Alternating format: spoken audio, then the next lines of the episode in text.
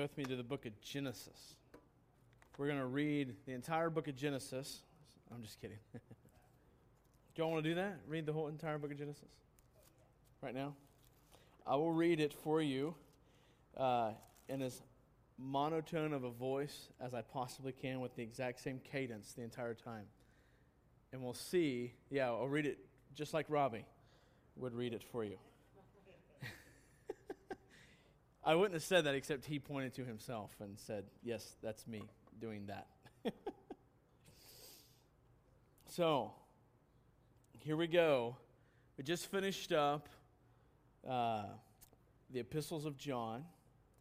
Uh, I, I, pray that uh, the epistles of John have, have been a, a, wonderful encouragement to your life. I know my wife said that she was sad to see uh, the epistles of John go and be done with the epistles of John. And, you know, uh, our goal, large goal, kind of like our main goal in going through the epistles of John was that our people, that you guys, uh, Rusty and I, desire that you would walk away uh, with assurance of your faith. That you would have some objective, you know, somewhat objective means to, to evaluate life and go, Am I truly a follower of Christ?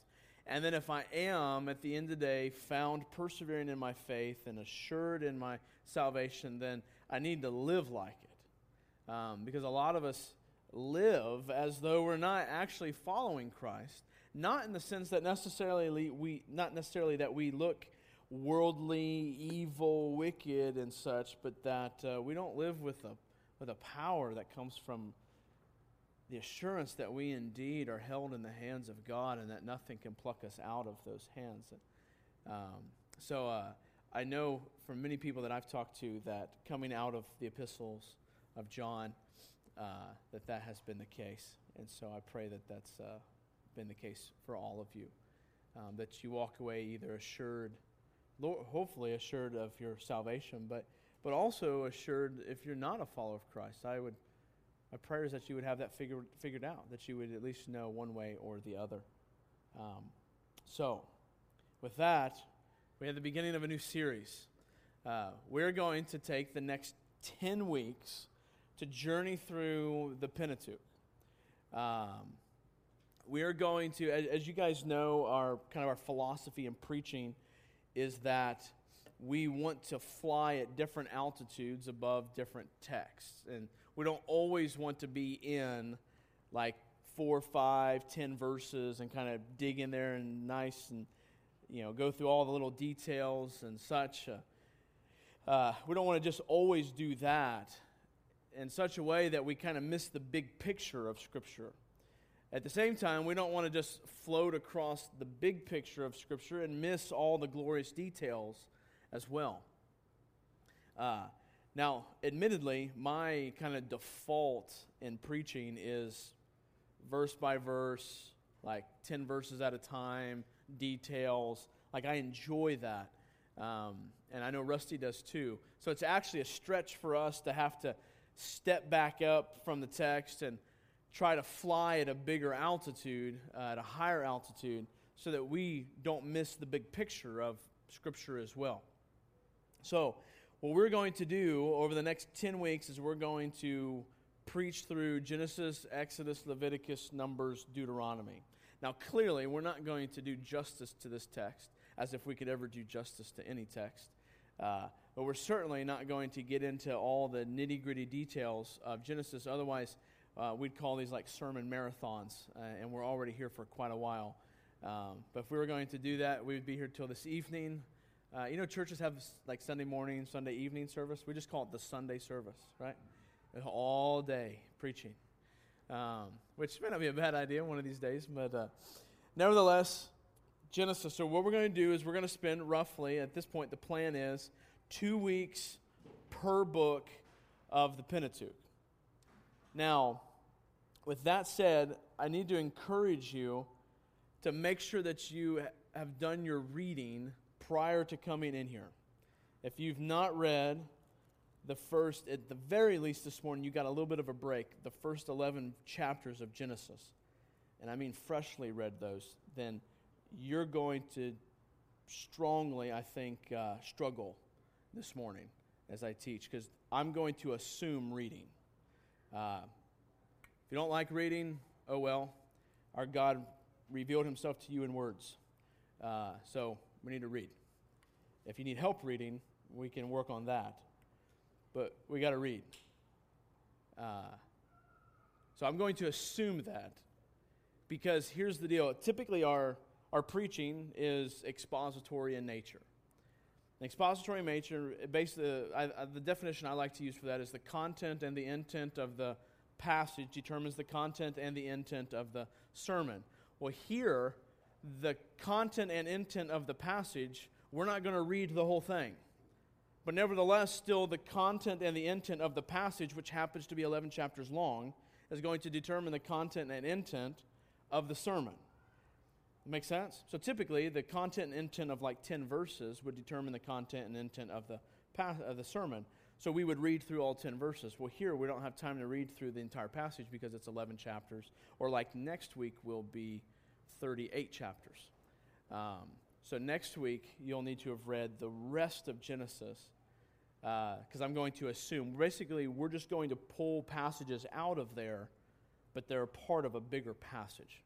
That's the difference between like just little topical preaching or whatever. We're not just going to we're not just pulling these passages and going, how can I make a sermon out of this verse here and this verse and this verse and this verse and this verse? No, these verses are simply collections of the bigger passage that we don't have time to take this morning to read the entire thing. All that to say, still expository, but make sure you have read, because I'm going to assume that in preaching. So, with that said, Pentateuch. Uh, what is basically Pentateuch is the Greek word for uh, basically five scrolls, essentially. Penta meaning five. Tuk can be translated in Greek as scrolls. Basically, the Pentateuch is the Greek word for the five scrolls. Um, there's other names for the first five books of the Bible uh, the Torah, the Law, the books of Moses. Those are all legitimate names. We've just decided to go with the most difficult name of those and call it the Pentateuch, uh, you know, for the heck of it. Uh, it just sounded cooler, I guess. But nevertheless, we're going to study the Torah, uh, which is the, the Hebrew name for the five books, the first five books. Uh, or the books of Moses. Those are, again, common names. Uh, I want to remind us, again, flying high. Um, I also want to, to tell you that um, as we work through this, uh, a book that Rusty and I are using as, as kind of some aid as we work through this is Mark Dever's Old Testament overview book. Uh, it's just a real helpful book um, that I'd encourage if you want to get a nice book to put in your library. Um, that book, we're going to, at some points, pull, um, you know, utilize some of his outlines uh, through this. And, and if we're going to do like a, kind of like a, a specific citation, you know, I'll make sure to say, you know, hey, Mark Dever made this comment, and I thought this was very helpful for us. So, just want to uh, throw that out there. Uh, lastly, again, read, read, read, read. Next week, you'll need to read the rest of Genesis. That's why I tried to tell a bunch of you to read the half of Genesis this week and half of Genesis next week. That way, you don't get stuck reading 38 chapters in one week. Uh, for some of us, that's like, whew, 38 chapters. To give you an idea, it took me 11 minutes walking on my tread, or sorry, 30 minutes walking on my treadmill to read the first 11 chapters of Genesis. I timed it just so that I would know how long you were being ex- like, expected to read. Ravi is looking at me, and, and by ESP here, you know, he's saying it'd take me two hours to read it. So, if you uh, are having a pity party on how long it takes you to read, just go talk to Robbie and his perseverance. Okay? All right. Okay. Introduction to Genesis. Let's kind of just very quickly. Chapters 1 through 3, if you want to write down a couple notes here, chapters 1 through 3 is essentially God, creation, Adam and Eve, and the fall. God, creation, Adam and Eve, and the fall. That's chapters 1 through 3. Chapters 4 through 11. So basically, both of these first two breakups will be what we'll talk about this morning. Chapters 4 through 11 is then from Adam to Abraham. In there includes the flood and the Tower of Babel, or Babel, however you want to pronounce it. I've seen it both ways. And then 12 through 50 is essentially Abraham and his family.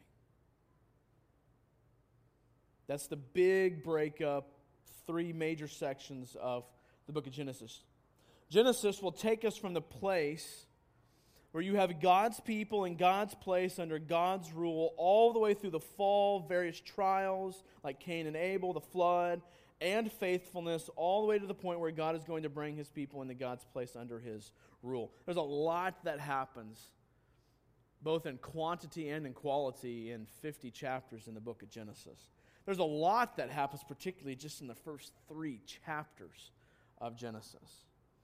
And with that said, I, I, have to admit, there are so many things in chapters 1, 2, and 3 that I would love for us to preach on, um, but uh, we're not going to get to at this point. Things like foundation for biblical manhood and womanhood is addressed in Genesis 1, um, 2, and 3, and uh, issues of. Um, you know, roles and, and such, issues of the dignity of humanity and things like that that are addressed here in the very beginning that, that we just don't have time. And um, so I'd encourage you as you're reading, take the time, because not many of us are, to, are ever going to sit down and go, I think I'll read through Leviticus. That sounds wonderful to me. But if someone says, hey, you need to read through Leviticus this week, then take that opportunity to like actually dig into Leviticus, not just to get your quote reading done.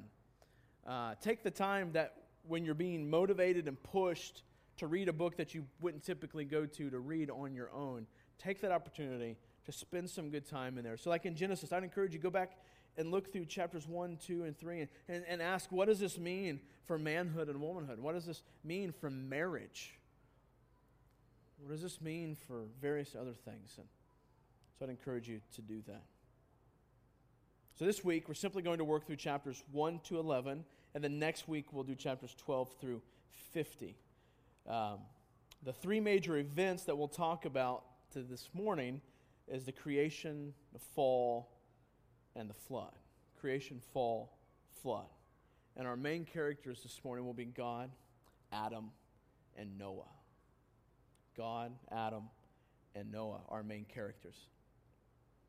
Now, the overarching theme that I think that we see. So when we step back, guys, when we step back and look at the text from a high altitude, and we're trying to look down on 11 chapters, and we, we had to step back and go, what is the content and the intent of these 11 chapters? Basically, what is the big picture being painted? What is the big theme being presented in these 11 chapters? What is the totality of this selection of verses trying to communicate to us and to the world? What is God saying through this passage that consists of 11 chapters?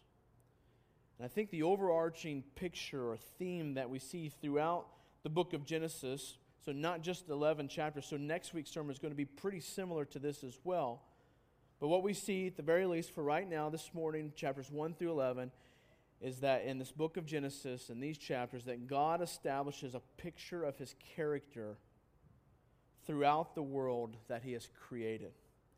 And that God uses creation to display his character. God uses creation to display his character.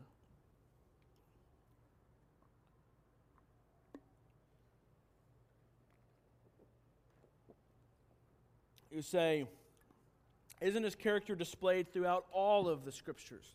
Yeah. I would agree with that statement. Well, what do we have in the beginning? If you study scripture, you have overall a progressive revealing of God's character. God doesn't reveal all of himself, everything that pertains to God. He does not reveal all of that in Genesis but it increases. Like the revelation of himself and how much he exposes of himself and tells the world of himself increases as revelation is given until we have the revelation of Jesus Christ. And, And so, in the very beginning here, what's important is that God displays and God proclaims to the world some very basic tenets, very basic aspects of his character. Things that are crucial as a foundation for God and his creation to continue and to begin in relationship here. So I think what we have, among many, many, many, many, many, many, many things that happen in Genesis 1 through 11, the big thing that we see in the entire book of Genesis is that God uses creation to display his character. Here in the beginning of Genesis, we'll cover some major stories, right? Creation, fall, Cain and Abel, Noah, flood, Tower of Babel. And God begins to paint this picture of his character right from the very beginning. So, just very quickly, there's some aspects of his character. We're not going to spend much time on these, but some of these consist of one is he is self existent. We see that God is self existent. If God is self existent, he is the one that created the world, but no one created him. Right? There's nothing in here that says, and God came into existence and then he created the world. No, the text assumes the self existence of God. He was always been.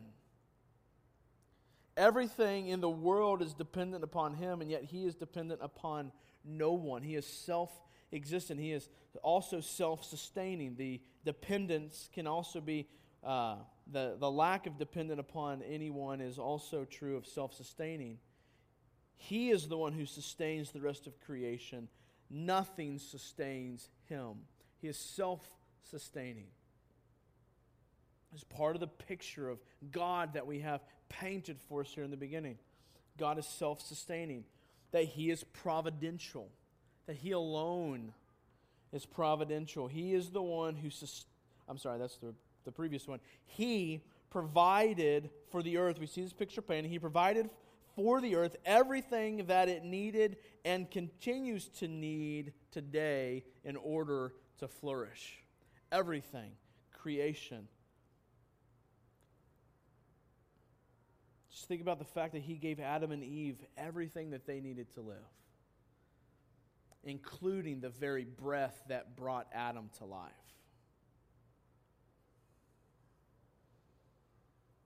We also see that God is holy that he will, ju- he will be the judge of his creation.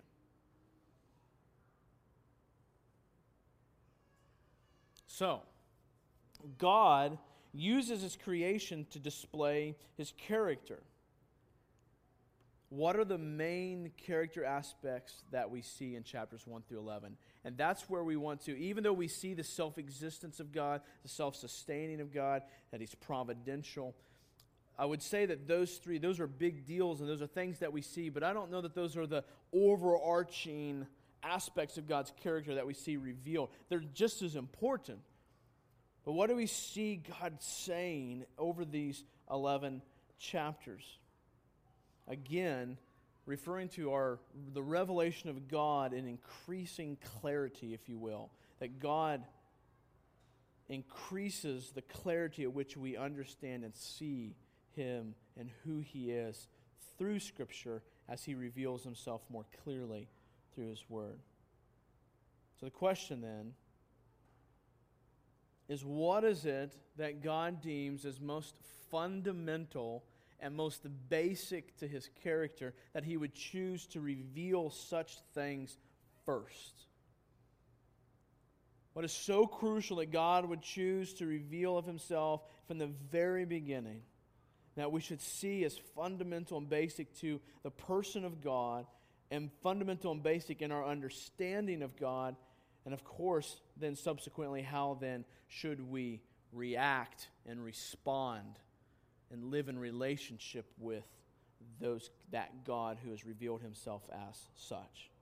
The first thing I think we see in the book of Genesis is that God is holy and will most certainly judge sin that God is holy and most certainly judge sin, will most certainly judge sin.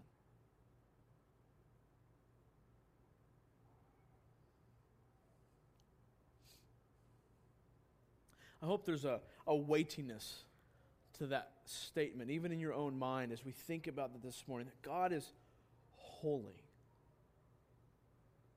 Like, you don't have to get far into the text to see that God is holy and that his holiness demands judgment. And sin demands God's judgment. You know, we live in a culture today that wants a holy God.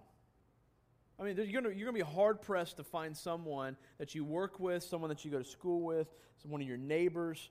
You're going to be hard pressed to find someone that says, Yeah, I don't want a holy God. I, I want one that's, that's a robber and a thief and a swindler and a cheat. And, like, I mean, that's your other alternative. No, they want a holy God. They, they want a God who does right things, a God that is righteous. One, I mean, they may not use those terms to describe him, but, but they don't want a God who does bad things. That's why people say, well, if God, you know, issued these calamities on earth, I can't worship that God because they view that as an unholy act, as a wrongful act that God would allow or, oh my gosh, even ordain some sort of horrific calamity. The, the fact that God would, you know, open up the floodgates and let the water pour in, like that would make him very unholy to our culture. No one wants a God who is anything less than perfect. We want a God who will hold accountable the really evil people. Like, like you again, you're going to be hard pressed to find someone who at least assents to God or the a higher being that doesn't desire that higher being to hold those accountable for the evil that they've done, the bad people, right? Just in case they slip through our government and, and our judicial system. We want a God who will do that. We want a God who also will reward us when we are good, right? Like, who that you work with doesn't think I will get to heaven as long as I do enough good. I mean, most of them do, unless they're an atheist or something to that effect. I mean, clearly there's exceptions to that, but the majority of people at this point, in, in a lot of our circles, would say, Yeah, as long as I do enough good, I'm going to get to heaven. What are they saying? They're saying that I want a judge who's going to recognize the good that I do and award me accordingly. Now, of course, I now some of the assumptions there is I get to define what is good, and I get to just you know define what is enough good, and so on and so forth. But ultimately, at the end of the day, they want a judge who's going to say, "You've done enough good." What we do not want, though, is a God who points out when we do something wrong, nor a God who issues punishment accordingly. We don't want that. And I would venture to say a lot of us in this room fuss and even have angst at the fact that God would point out something wrong that we do, that God would hold us accountable and issue punishment and discipline accordingly. But isn't this interesting? Think with me for a second. We want a God who is perfect and a God who is judge, but only a judge when it comes to judging that we are good and deserving of some sort of reward. We want a God who's holy, who is a judge, but we just want him to judge us when it fits our desires.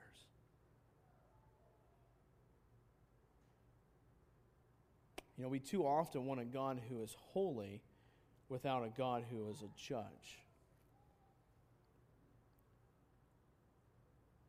Let me show us a couple places where this kind of shows up maybe in our own lives, where we want a God who's holy, but we don't want a God who is a judge. Sometimes I think this shows up in our distaste for the doctrine of election and predestination. How could God be holy and send people to hell? That's the question we ask. How could God be righteous and send people to hell? He's supposed to be a loving, perfect God. I think the better question is how could a holy God not send all people to hell? That's the better question to ask. So I think this shows up. We want a holy God without a God who is a judge. And first of all, that shows if we have a distaste for election, it shows that we don't probably don't understand really what holiness is. But we certainly don't want to judge because then that judge is going to send people, send people to a place that uh, that we don't think that they should go. This also shows up, I think, the desire to want a God who is holy versus a God who is a judge. that shows up when we don't want to be holy in our lives. We like having a God who is holy and provided a Savior who is holy, right? I mean, we like those ideas, right? God's holy, Jesus is holy, awesome. I believe in Jesus, so that's good for me. But if God is judge too, then that means that we have to be holy as well. So we want a God who is holy, but not a God who is a judge. So I just want to kind of warn us of some of these things as we think through this part of the passage. you see, Adam and Eve wanted a God who was holy, but they wanted to be the judge. They wanted a God who was perfect, that would provide for them, that would give them everything they wanted. But when it came to the knowledge of good and evil, they wanted to be the ones who declared what was morally right and what was morally wrong. Right? Remember that from Gospel and Kingdom moral legislative autonomy? They wanted to be the ones to legislate what was good and what was wrong, what was righteous and what was evil. So they wanted God to be the provider of all things for them, to care for them and everything, but then they wanted to be their own judge.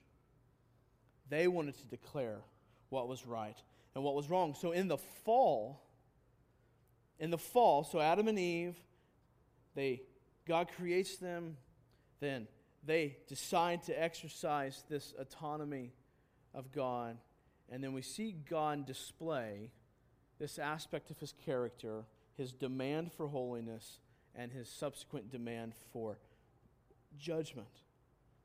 Think about this with me. As Adam and Eve eat of the tree, God enacts the judgment that he promised. Right?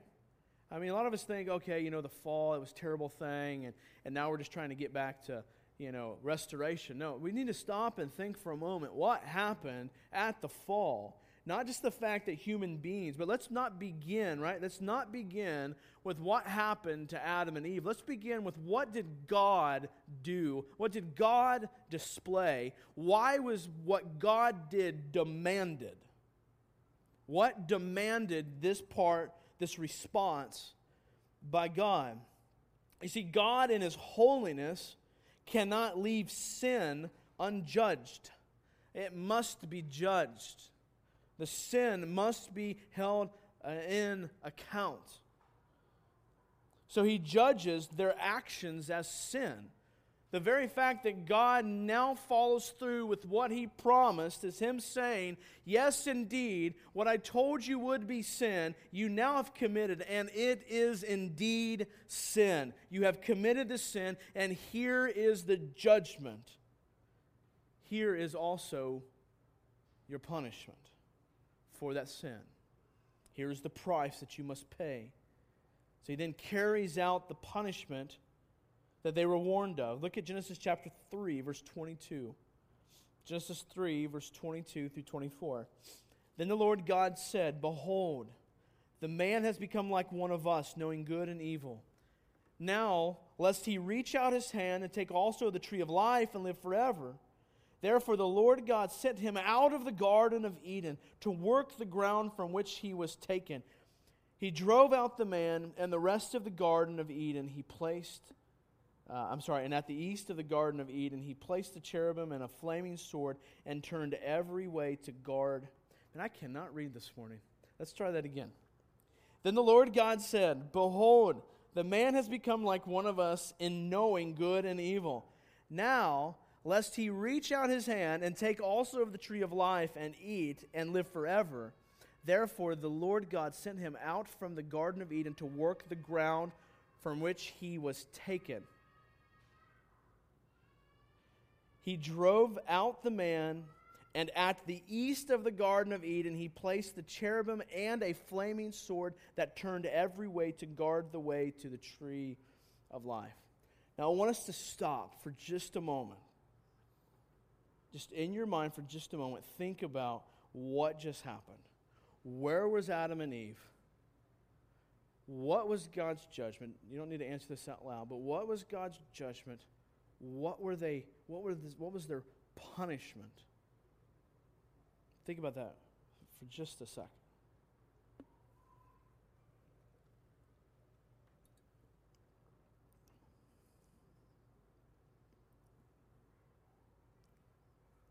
Like, I think for many of us, the idea of Adam and Eve being driven from the garden is like you with an unlimited gift card being driven away from Walmart.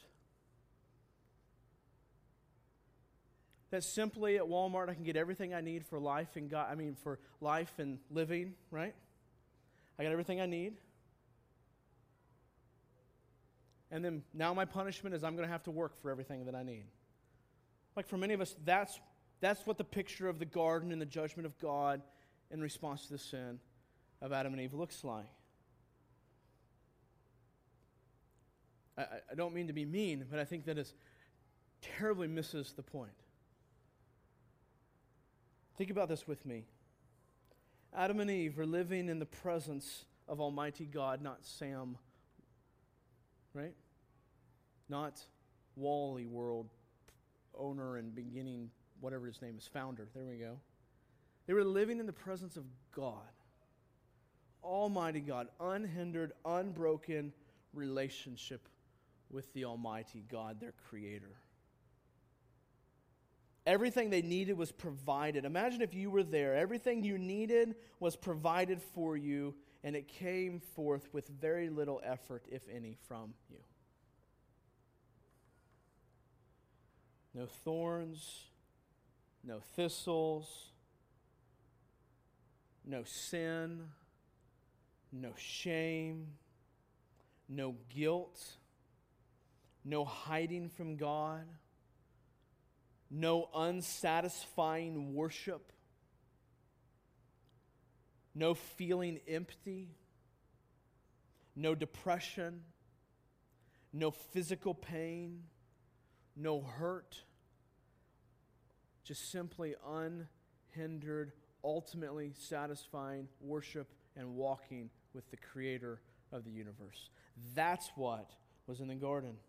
Now imagine this you're removed from all of this eternal and infinite goodness and judgment for your sin. I think we too often fail to see the holiness and the judgment of God when Adam and Eve are banished from the garden. There was real sin, real humans, a real God, a real holiness, and a real judgment. Now they will face death. They will face pain. They will experience sorrow. They'll have to work. Their hands will be broken and bruised and beaten and torn. They will find themselves worshiping things that will leave them empty. They will now hide from God when their sin comes into reality. Now they no longer walk in unhindered relationship with God, but now there is a chasm that spreads between them and God. Everything, think about this with me, everything about this life that you should rightfully hate is now yours in judgment for your sin. We should rightfully hate sorrow, rightfully hate sin, rightfully hate shame. We should rightfully hate unsatisfying worship. We should rightfully despise and hate the feeling of emptiness that comes when we worship something other than God. We should hate and despise physical pain and depression. And now all of that is ours.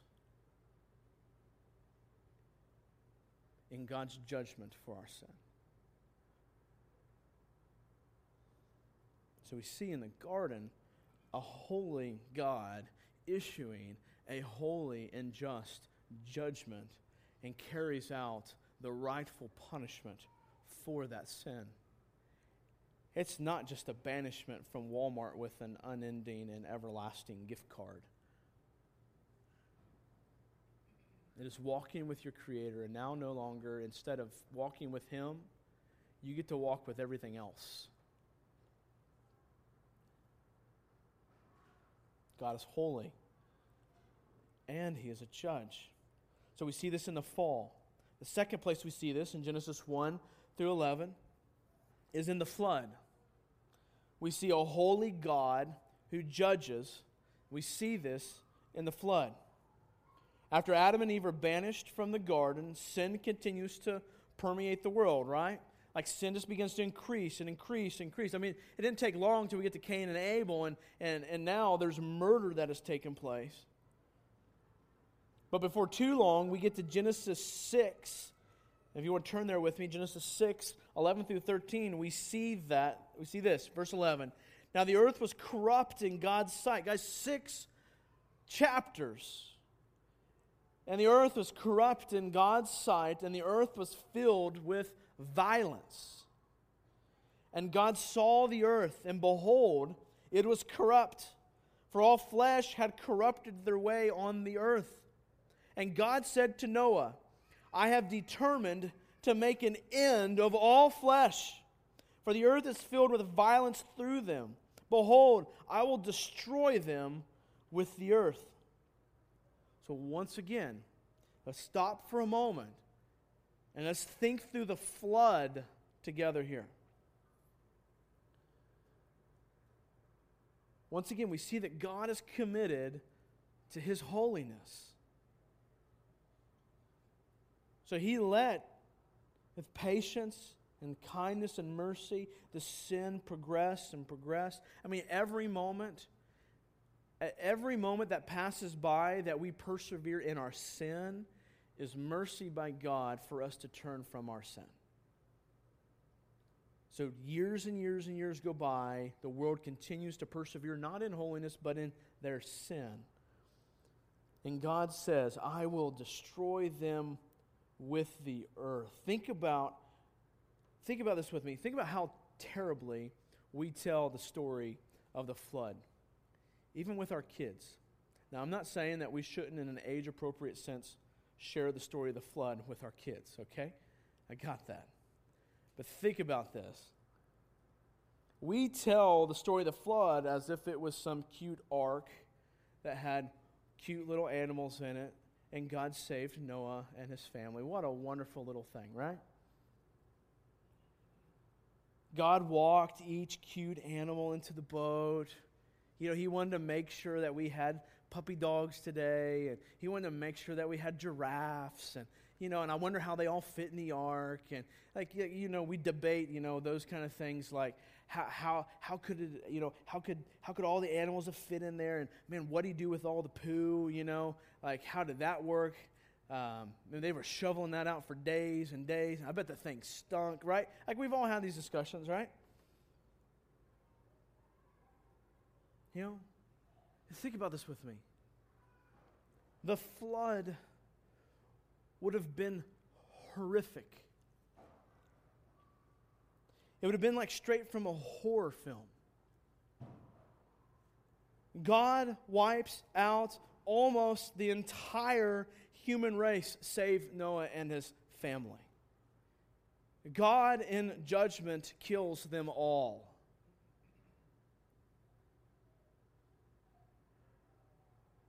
Dead animals floating everywhere, bodies being eaten by the fish of the sea.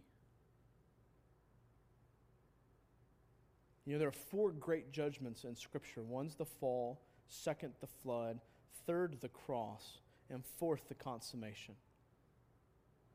The flood was God's great judgment on this earth. Why? Because He's holy and it requires judgment. When you think of the flood, when you think of the flood, I like what Mark Dever, he said this. when you think of the flood, you need to see that the water covering the earth as an, was an expression of God's wrath against sinful man. Think about this. You know, we talk about the wrath of God being poured out on Jesus at the cross, right? Think about that. Well, back here, we have the wrath of God being poured out literally in water on the entire earth and every person that was living, save Noah and his family. We don't see the ark and the flood as some little cute story that's, that's portrayed with bright colors and a felt board. It was God's judgment on the earth. for their sin because God is holy and demands holiness. See the water as God's hatred for sin and his unparalleled commitment to his holiness. See the water as God's judgment on the world.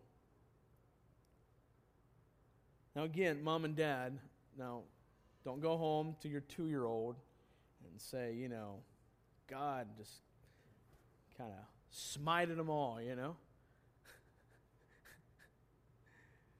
I mean, we need to share this in age appropriate, but the thing is, is don't like, don't ever leave out this, like, don't leave out this part ultimately. Like, when the age, when the time has come, share what's appropriate. Share the text, not just share what you think is cool about the story. But share that, that God is a holy God and He demands holiness. And, and so, in judgment for the world's sins, God wiped them off the face of the planet.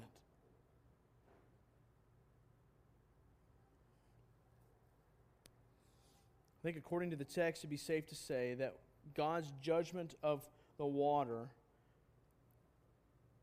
was these people on earth now being issued and, uh, I'm sorry, ushered into hell. That's what happens at the flood. It's more than a cute bath time story. Right? Genesis 8:21 says this, "And when the Lord smelled the pleasing aroma, the Lord said in his heart, I will never again curse the ground because of man, for the intentions of man's heart is evil from his youth. Here we have at the beginning of the Bible God saying, I am holy. I will judge my creation for their sin. Now, we cannot avoid what Genesis is saying. There is a God, He is holy. He has made us with meaning and purpose, and we have failed to live and love as we were made to do. This is a clear picture painted for us at the beginning of Genesis. I was talking to a, uh, a, a, Catholic the other day, a Big C Catholic. And he told me that we were all generally good and generally deserving of salvation because in the beginning we were all made in the image of God. Uh, we, we debated that for a little while and it came to honestly no conclusion. I wish I'd have thought about this. And, if man is generally good and generally deserving of salvation, because we were made in the image of God, then how come God chose to save Noah and send the rest to hell? Here at the very beginning. This is a, I think it's a question. I don't. I, I wish I could have asked him that question, but God here judges man and saves Noah. So, because God is holy, he will come in Christ one day to judge our sins. Look at what Jesus commanded us to preach, right? Look what Jesus commanded us to preach. You don't need to turn there, but Acts 10, verse 42. And he commanded us to preach to the people and to testify that he is the one appointed by God to be judge of the living and the dead. Jesus says, Preach to the people and testify that I have been appointed by God to judge the living and the dead. So one day God will come in Christ to judge our sins. And I think when we look at the creation story, we like to see how wonderful our God is in creation. Like, oh, this is so beautiful. God's creation is beautiful. And indeed it is. And we should marvel at the magnificence that is displayed in God's creation. We certainly should. But we should not look at creation without being able to see our sin as well. We must see both of those things God's magnificent beauty in His creation, and then see our dreadful sin in the midst of that as well. Not that He created it, but our choosing to walk away from Him. So, How's that for a start to a new series? The holiness of God, the judgment of God. You know, as I think about this and I think about just how our culture thrives on things that make us happy, um, I'm tempted to just leave the sermon right here and let us go home and see what we worship. Uh, and if I could get some sort of like, uh, you know, uh, info or data on what our hearts thought about for the next couple hours, it would be a really awesome test case for us to hear the judgment and the holiness of God and then to walk away. But what's wonderful is that I'm, uh, first of all, I'm not going to do that today because I don't think the text does that either. Because in the midst of God's holiness and judgment on our, of our sin, in the midst of that, we see God is marvelously merciful as well.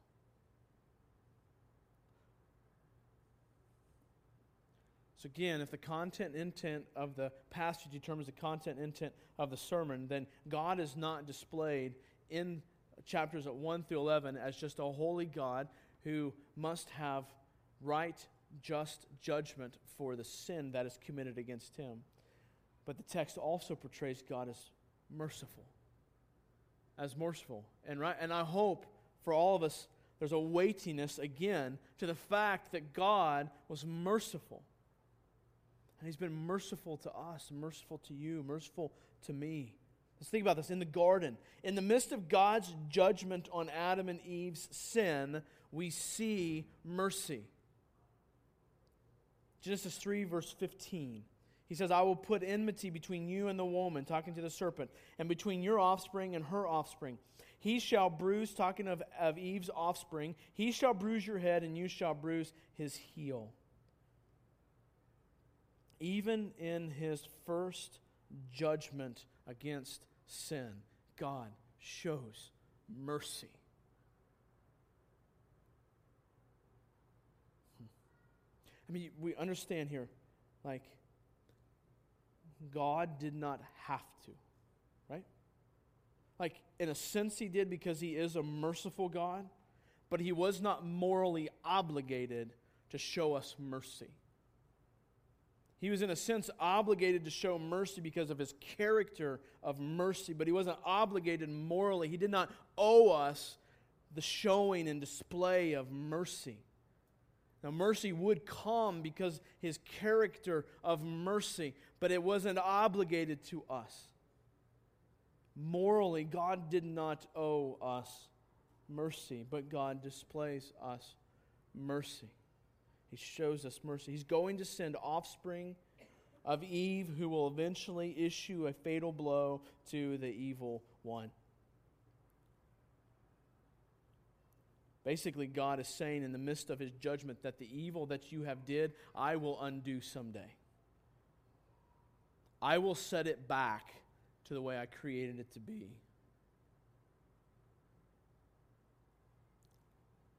We also see mercy in the, in the flood in the midst of God's judgment on the earth, in the midst of this great act of calamity and horrifying scene, look at Genesis chapter 8, verse 1. It says, But God remembered Noah and all the beasts and all the livestock that were with him in the ark, and God made a wind blow over the earth, and the waters subsided. See the mercy of God. See the kindness of God wrapped all around this story. He is destroying every breathing animal on the land. Every human being is dead.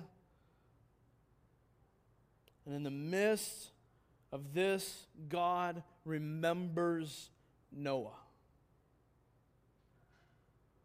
Again, mercy. It says that God even made a covenant with Noah. Again, there's no moral obligation on God to display or to issue this covenant with Noah. He says in chapter 9, verse 15 through 16, I will remember my covenant that is between me and you and every living creature of all flesh, and the water shall never again become a flood to destroy all flesh. Guys, we cannot walk away from the text and miss the whole picture. These characteristics almost always seem to be pitted against each other. There's the right the holiness and judgment of God pitted against the mercy of God. Yet the Bible's most basic picture of God is that he is both holy, judging of sin, and merciful. He is both.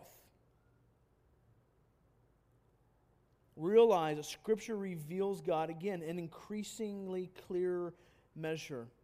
So, here at the beginning, we see that which is so fundamental and so basic that God chooses to reveal this part of Himself first that He is holy, judging sin, and He is merciful. He is a holy God, and He is merciful. You see, God has always been merciful. We have this kind of this false dichotomy that the God of the Old Testament is this like, you know, death loving, blood shedding, holy God in the Old Testament, and then he gets nice and cute and gentle and soft when he, when he comes in Jesus in the New Testament. Guys, the fact is that God has been merciful from the very beginning. God has always been merciful from the very beginning, yet we see the climax, though, of his mercy and the giving of himself in his Son. The climax of his mercy is in Christ.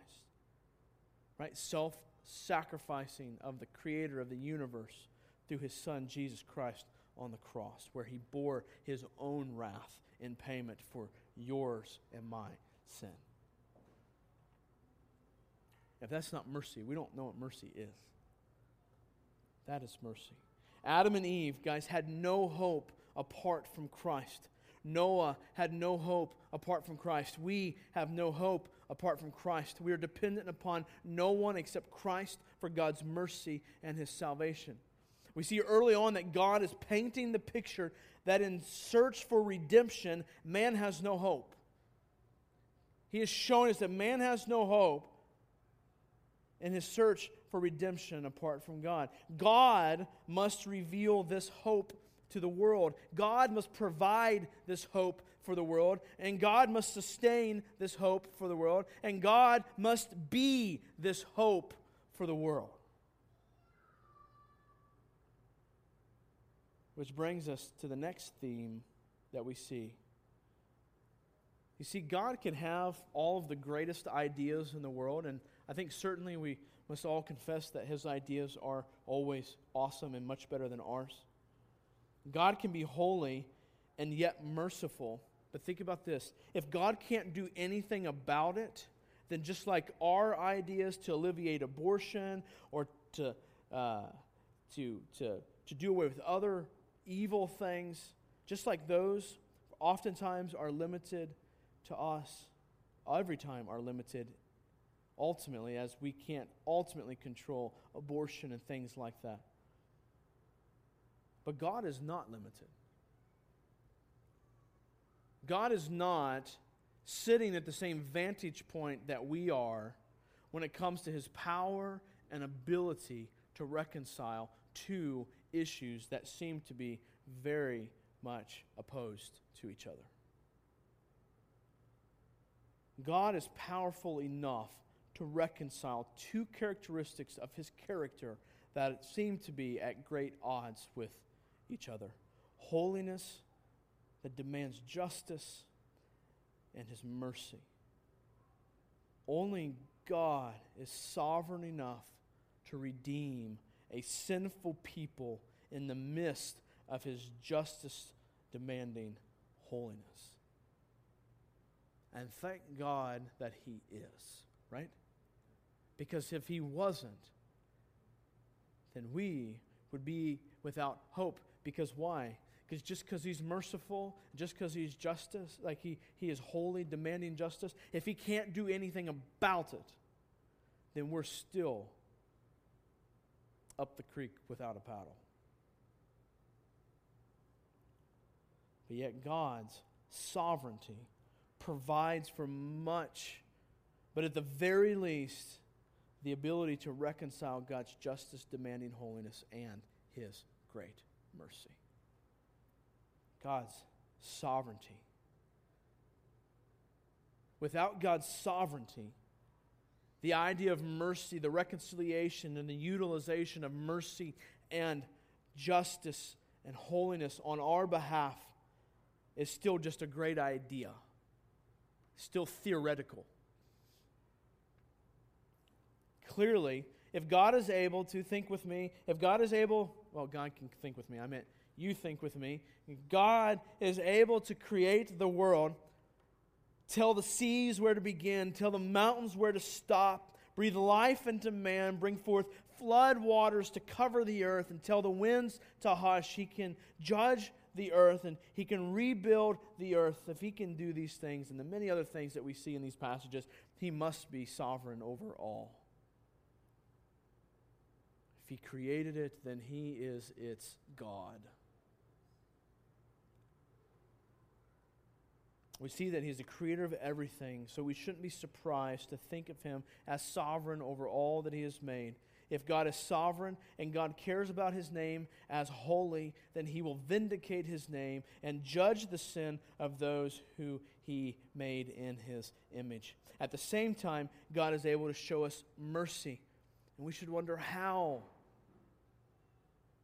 He surely has the power to do so. Listen to Acts chapter 4 Verse 24 says, And when they heard it, they lifted their voices to God and said, Sovereign Lord, who made the heavens and the earth and the sea and everything in them, who through the mouth of our father David, your servant, said by the Holy Spirit, Why did the Gentiles range and the peoples plot in vain? The kings of the earth set themselves, and the rulers were gathered together against the Lord and against his anointed. For truly in this city there they were gathered together against your holy servant Jesus, whom you anointed, both Herod and Pontius Pilate, along with the Gentiles and the peoples of Israel, to do whatever, what? To do whatever, what? Your hand and your plan had predestined to take place. You see, Herod and Pilate did what God's power and God's will had decided beforehand should happen. Jesus said in John chapter 10. He said that he laid down his life only to take it back up again. It was not Pontius Pilate, it was not Herod, it was not the Jews that took Jesus' life. Jesus said, I lay it down willingly. It is my choice and my choice alone. I am sovereign over my very death. And I am sovereign over taking my life back up again.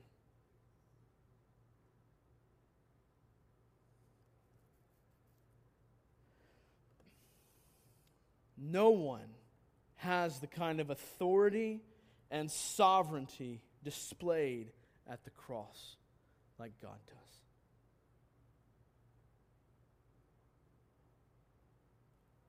Church, if God has made promises to us as He made to Adam, Eve, and Noah, we can be certain that He has the power to keep those promises. You know, here at Renovation, we really have a high view of God's sovereignty. And we do so because I think it's biblical, and because Rusty thinks it's biblical. I still think, though, you know, if, if clearly the depths of God's Word are endless, then our understanding of God's sovereignty is just beginning. So, when I say we have a high view of God's sovereignty, that certainly is a comparative statement, uh, not an ultimate statement uh, in the sense that we, we understand God's sovereignty, you know, to its end. But comparatively, we have a high view of God's sovereignty, and we do so also because it allows us to worship and trust God as we should. If we're going to worship God as holy and worship God as judge, we're going to worship God as merciful. If He's not sovereign, then none of that does us any good. Why? We can't worship a God who is merciful and just but can't do anything about it.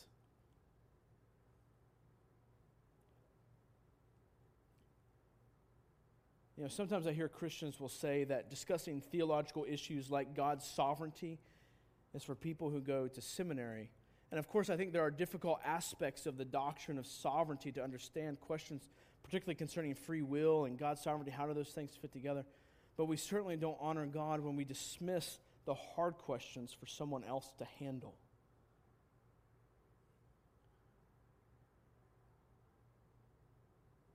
We are all students of the Word.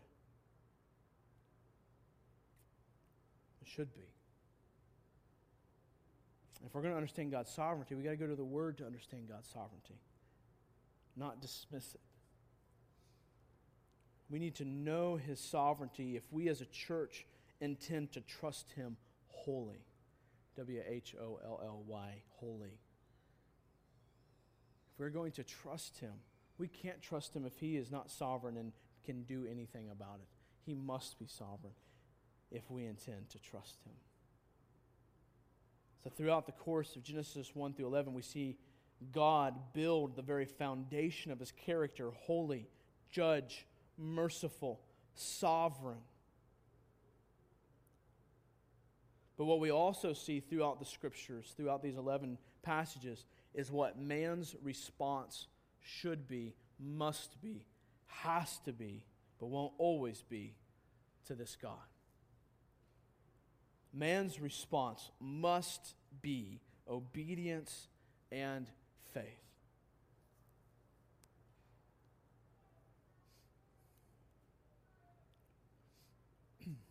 Again, so fundamental to God's plan. He reveals it in the very beginning as man's response of obedience and faith from the very beginning. God reveals himself and his plan again in increasing measure. But our obedience and faith has always been fundamental to God's plan. Again, this is not some New Testament idea. Like faith and obedience didn't just come about after Ephesians 2, okay? Like it came about before that. This has been God's plan all along. We see from the very beginning that we should believe God's words and we should obey God's words. We should believe who God is and who He says He is, and obey what God says and who He says we should be. Noah obeyed.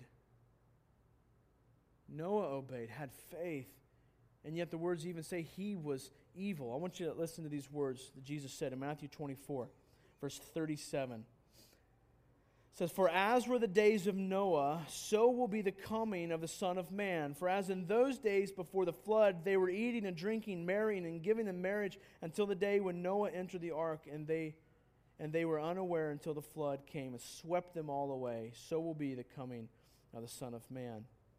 So Jesus is just likening his coming in judgment, future coming judgment, to similarly to Noah, and that there were those who were righteous and kept by God. Same thing today, and yet the evilness that surrounded the flood, there will be evilness that surrounds the coming of Christ. But here's what God says of Noah in comparison to the rest of the world back in Genesis chapter 6. Notice what the text says about Noah. Chapter 6, verse 9 of Genesis. These are the generations of Noah. Noah was a righteous man, blameless in his generation. Noah walked with God. Genesis 6 22. Noah did this. He did all that God commanded him. Genesis 7 5. And Noah did all that the Lord had commanded him. What do we see going on with Noah? I mean, think about this. Think about what, like we, like we think about the, like, the audacious task, like the crazy task of building this big old ark.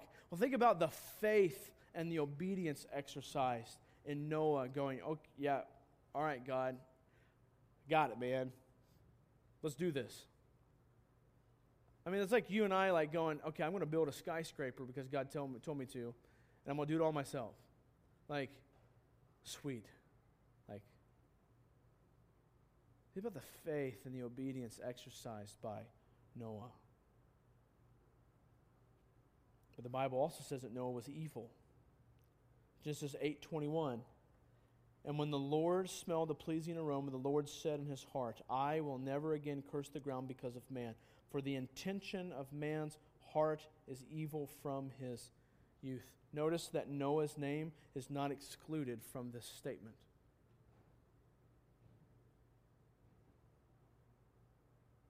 There is no, from the context, the exclusion of Noah, the fact that his heart is still evil. But instead, Noah is called righteous in the same way that we should be called righteous. And that is, we should stand out comparatively blameless from the world around us. Noah stood out comparatively righteous from the world that surrounded him. Your life should look different. Your life bears a testimony. This is why we as a church don't want people to be a member here if they ever stop living in a manner worthy of their calling as a Christian. Because we are to be set apart. That's why we don't want members who don't live the way God has called them to live. Now, here's the difference. Again, like we don't remove people from membership because of sin, remove member, people from membership because of unrepentance. Right? Because repentance is evidence of a righteous heart where Jesus indwells that heart. Therefore, it springs forth unrepentance. The heart, we still struggle with sin, so that's still going to be present. But what you see here is you see Noah, who still has an evil heart, but he walks in repentance with God. That's what's going on in Genesis. Noah is walking with God. But how did Noah live in a comparatively righteous way? Did he just do more good things than those around him? I mean, if that's a logical question we have to ask. What is it? We just have to do more good things than the people around me? No, instead, Noah believed. This is what it looked like for Noah to walk in a comparatively righteous way, and it should be the same for us. And that was Noah believed the promises of God and responded to God's words in faith. He trusted that God was who he said he was, and that God would do as he said he would do. So by faith, in, in Hebrews 11 7, it says this By faith, Noah, being warned by God concerning events as yet unseen, right? Yet unseen, being warned of God by things that were in the future that he had not yet seen, in reverent fear, constructed an ark for the saving of his household. By this he condemned the world and became an heir of the righteousness that comes by what? By faith an heir of the righteousness. So, my question to us today is what is our response to God today? Are you searching His words? Are you obeying His words? Are you trusting in His words? Are you living in faithful obedience to His words? We are called to trust and obey Him if God is sovereign, we need to ask questions like, what does that mean for us? What are the implications? If God is holy, what does that mean for us? What are the implications? If God is judge, what does that mean for us? So if God is merciful, what does that mean? Now, lastly, I want you to think about this with me. We're almost done. Think about the garden with me. But not the garden that's in Genesis but the Garden of Gethsemane where Jesus was at. In the first garden, Adam chose his own way, right? Said, It's going to be my way, God. In the second garden, the second Adam, Jesus, chose God's way. He chose obedience. My prayer is that we would do the same.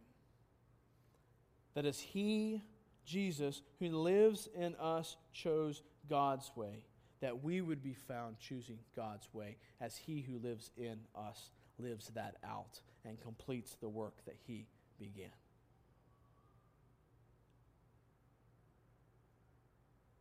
You know, I have to say this at this point. If you're not choosing God's way, then maybe, maybe you're not a follower of Christ.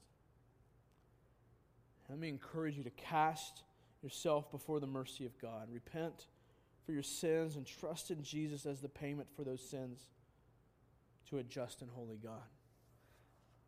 For those who consider themselves, even after John, as followers of Christ, and you're enjoying that assurance, understand this that the call to righteousness, to holiness, to obey God's commands and live faithfully to God, that you cannot do that yourself. But Jesus did that for you, right? We know this. Jesus did that. So we depend on Him. We place our trust in Him. And then as we are trusting in His faithfulness and His obedience, then we live that out. But I think oftentimes we fail to live out this holy, the holiness that God's called us to, the righteousness, because we don't understand God's holiness, God's righteousness. And then maybe we get discouraged when we begin to fail, and that's probably because oftentimes we forget about God's mercy.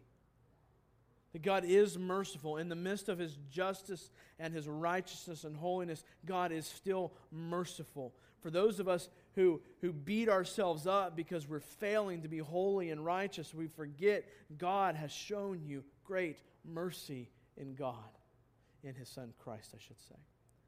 And for those of us who are lackadaisical when it comes to pursuit of holiness, we forget that God is holy.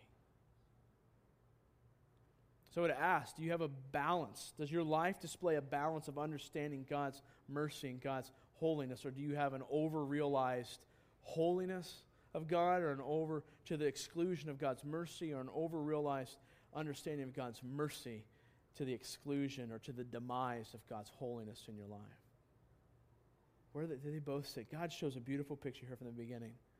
He is both just and holy, but He is merciful. He is merciful. And we can't emphasize one to the exclusion or the demise of the other. Trust that He is holy. But what's beautiful is that in His mercy, He has provided a means for us to be holy. Right?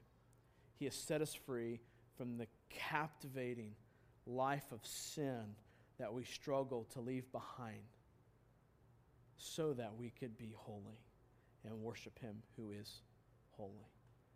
So just encourage us, guys. If let's pursue holiness, but let's understand we can't pursue like our pursuing holiness and stuff is very limited to our understanding that God is holy. And very limited to our understanding of God's mercy. So let's grasp both of them. Let's study the God who's revealed. Let's not begin in our lives with what do I need to do, like to live out this life. Let's begin with who is God. Now, how do we live in light of who God is? Let's do that. Let me pray for us, and, and uh, uh, we'll sing one more song this morning, and we'll be dismissed. Father, thank you for revealing yourself to us in your word. And Father, I thank you that you are not just a holy and righteous God, but you are merciful. And Father, I pray that that we would be a people that display mercy, not because we're supposed to display mercy, but because we understand the mercy that has been shown to us. And Father, I pray that we would live holy and righteous lives, but not because it's just what we're supposed to do, but because He who created us is holy and righteous. And Father, that we too would seek the judgment of sin, both not just in those around us, but we would seek the judgment of sin in our own lives because it brings you glory as your holiness is satisfied. And then, Father, I pray that in seeking that judgment of sin in our lives and the lives of those around us, that we would also desire your sweet mercy.